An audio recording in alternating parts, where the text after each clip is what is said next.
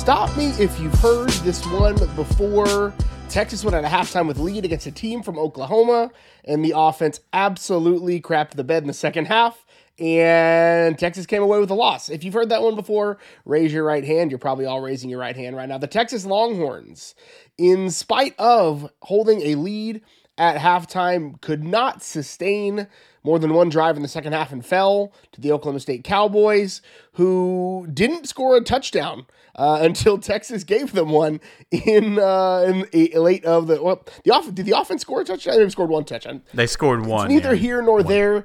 Texas loses by eight to Oklahoma State, um, and I'm like at a loss for words because it feels sim- very much like a copy paste from the collapse against OU. Kyle, uh, I don't want to force you to hit the the shelf behind you too hard too early in the day, but just like help me understand what happened against Oklahoma State. Uh, 24 days, Gerald, until the Texas men's basketball team kicks off. I'm really excited. Um, you know, we'll see Timmy Allen, Andrew Jones, Marcus Carr. I'm kidding. I, I'm not going to do that, but whew, tough to be a fan of this uh, football team. Um, geez. So I said 24 days. You want to know a number that's lower, Gerald?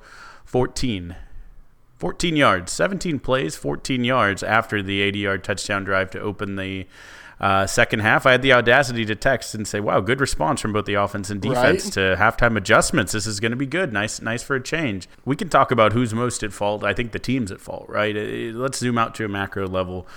Everyone, u- universally aligned in in what they were saying after this game or after the, the game last week against Oklahoma was okay, we'll just run it back. We're going to win out. We're going to see them in the Big 12 championship. Well, you don't just get anointed to do that. You have to earn it. And it didn't seem like in any phase of the game, offense, defense, coaching, special teams, just execution, it didn't um, didn't seem like Texas wanted it. Like Texas performed in the way that they wanted it. Maybe they, they thought it up here, um, but that was not the performance of a team that was locked in and deserved to be playing for a Big 12 championship like they kind of assumed that they were.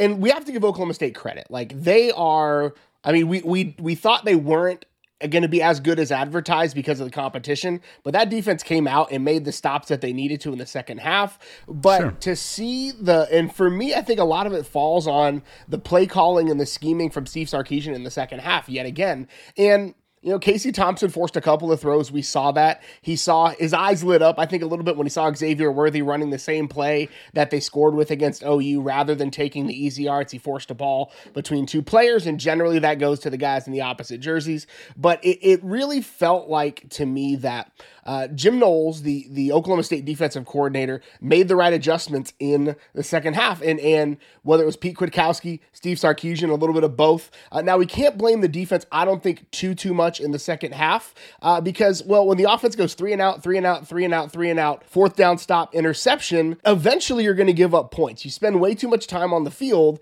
and the defense is going to give up some points, and that's what it is. But when you when you hire a guy like Steve Sarkisian, you anticipate being able to score 25 points in a game, which let's just let's just say it, right?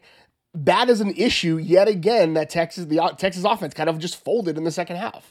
Yeah, I mean, absolutely. You're you're absolutely right. I think the defense should should not take the brunt of, of this. Now, they certainly wore down. They were without DeMarvion Overshown for most of the game, um, even though they were able to hel- hold Jaylen Warren. I mean, his stat line looks like he was the Heisman running back. He didn't have any touchdowns, but 33 for 193 uh, on the ground. I mean, it just felt like they did have the breakdown where it's like, all right, you got to stop the run here, Texas, and and they didn't. So if you want to put anything on uh, the defense, it's that. But like, like you said, they, they gave up one offensive touchdown in a, you know the the part of the game where the defense was fresh. It seemed like they just truly got worn down.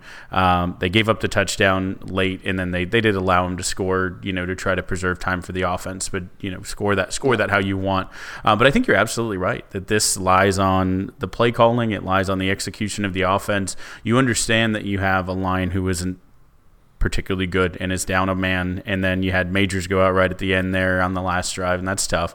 Um, but you, you understand that that's your limitation. You understand that Casey Thompson, while a really good quarterback, is still a young. As far as snaps played, inexperienced quarterback who is going to try to make the play, is going to push it a little. Um, you know, you have to be in his ear. You have to draw it up so that it's easy for him.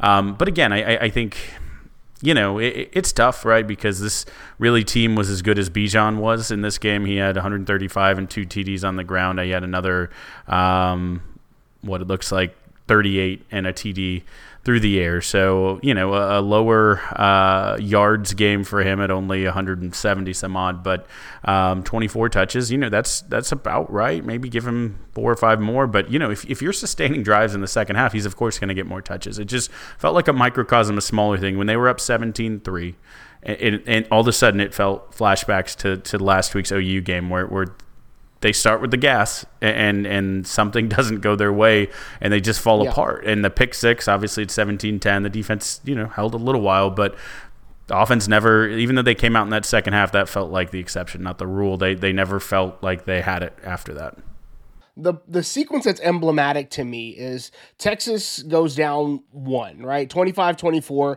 They've got the ball, they've got the timeouts. They're able to come back and set up for a game-winning field goal. Hand the ball off to Bijan. He gets 9 yards, and then Sark throw uh, Sark calls up, dials up kind of a quick screen to Worthy, which I was lamenting in the first half that they hadn't done that yet, so maybe that's my fault. I know Sark does follow me on Twitter, he doesn't. But like so they dial that up. It gets stopped for no, for nothing.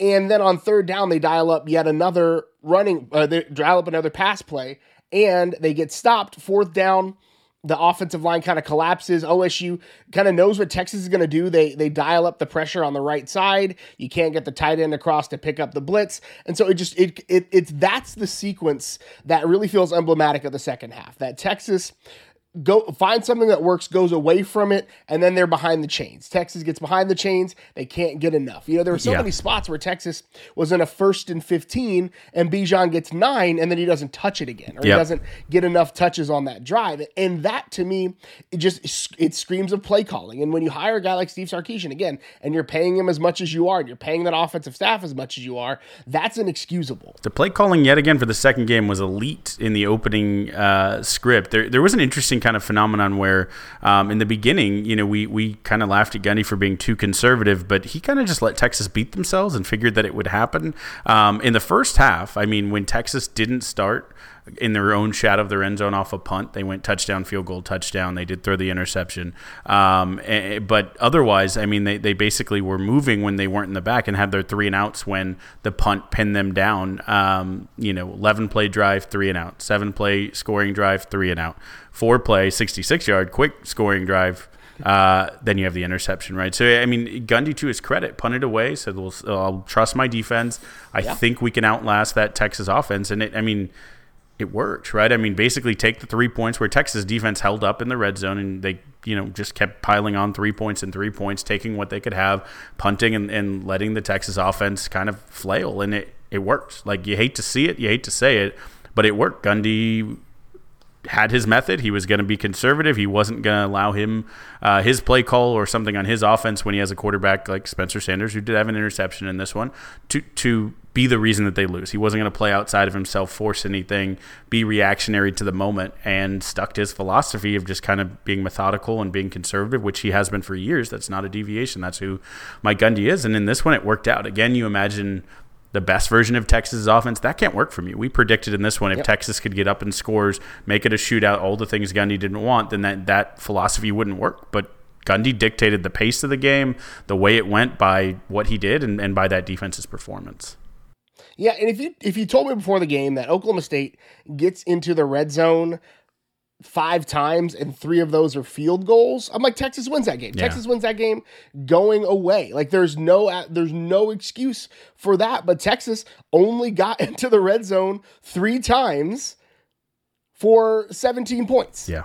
Like that's that's inexcusable. Again i i don't want to i don't want to to to beat the dead horse but like when we talk about them, we break it down deep and dive into the stats on Tuesday, like that's the thing that's going to jump out at me is that the offense was not able to put something together against what I guess is now we have to. You and I talked about on the preview. We weren't sure if this was a legit elite defense or if they were just kind of feasting on lesser teams. This is a legit defense. They sure. were playing downhill. They have incredible athletes, and there's an absolute.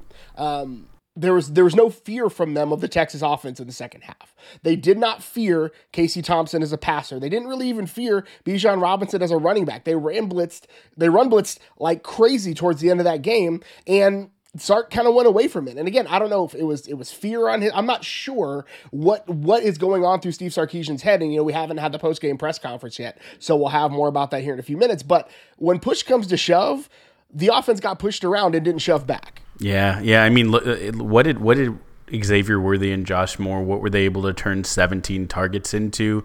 28 yards uh, for Worthy and 23 yards uh, for Moore. They barely cracked 50 on on 17 uh, 17 targets. That's just not enough. There were some drops in there. There was some stuff on the quarterback in there. There was some line that, that made it ineffective. I mean, there's probably a touchdown there if if he gets a little more zip to the Marcus Washington, the 58 yarder that could have been 78 and bet a touchdown. Uh, they had to settle for a field goal. There's probably the line holds just a second more and he can get that ball up. There's a catch, touchdown catch, which again should have been uh, interference uh, for. Um, for Dixon, um, you know, I, I, won't get into refereeing because there were there were plays, there were a lot of third downs that were extended for Oklahoma State, just kind of calls that were iffy, the horse collar, the the, the roughing the passer. Those things are terrible. But when your offense is playing that poorly, I'm not going to sit here and talk about the refs, right? I think the conversation needs to begin and end, like you said, with what Sark was thinking, what he was doing, what we weren't, or what the team wasn't doing as far as executing out there, and why that that maybe dictated what he was doing and how it's going to change. Because um, looking ahead at the schedule, there's still some tough teams left on this. Back to back Oklahoma teams was a tough run after TCU, but um, Texas, a much needed bye coming up, needs to rally the troops, figure something out get some guys healthy. I think you, you miss seeing Whittington in that passing attack in this one and just having that reliable target. Um, again, the one touch for Keilan Robinson early, didn't see him again. It just felt like uh, when they took away Bijan, like you said with the run blitzes, there wasn't an answer because Thompson wasn't able to get it out to Worthy on the big play, and it looked like our offense for the first time this year just just had no teeth. It was it sputtered, and and that's something that a Steve Sarkisian team will never tolerate. So he he's going to have a lot to coach coming up this week. Absolutely. And you mentioned no teeth on the defense and getting healthy you know, you miss a guy like DeMarvion Overshown in that second half on defense, especially as good as he is running sideline to sideline. And he was pretty decent before the injury and his run fit. So you miss a guy like that who who gets injured early in the game and doesn't have as big of an impact. So that's another one that we'll be watching through the week. But we will have a full breakdown for you in your podcast feed, the Orange Nation podcast feed on Tuesday. So if you prefer these voices without the faces, which again, who could blame you? We'd love to have you subscribe at Burnt Orange Nation on your favorite favorite podcast server. My name is Gerald Goodridge, joined by Kyle Carpenter. Thank you so much for joining us for our post game live stream. And until next time, hook 'em. Hook 'em. 24 days till basketball.